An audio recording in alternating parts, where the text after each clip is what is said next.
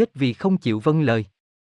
Đời xưa, có một bầy rùa rất đông, ở dưới một gốc cây đại thọ.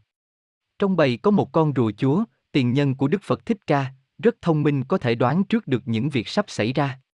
Trên cây đại thọ có một bầy thằng lặng thường hay tự thả mình từ trên nhành cao xuống để khoe tài với bầy rùa ở dưới. Bọn rùa rất lấy làm khâm phục. Rùa chúa thấy thế mới bảo bầy rùa rằng Các ngươi không nên ở chỗ này, vì cách hành động của bọn thằng lặng có khi sẽ làm cho chúng ta mang họa. Vậy các ngươi nên theo ta mà đi ở một nơi khác, yên ổn hơn. Trong bọn rùa có nhiều con nghe theo rùa chúa đi ở chỗ khác, nhưng có nhiều con cứng đầu không chịu đi. Khuyên bảo mãi nhưng bọn rùa cũng không nghe, rùa chúa đành đau đớn mà bỏ đi ở nơi khác với bầy rùa biết vâng lời.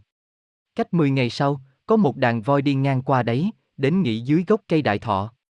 Bấy giờ những con thằng lằn cũng như mọi ngày biểu diễn để rơi mình xuống đất chẳng may có con rơi vào lỗ tai một con voi.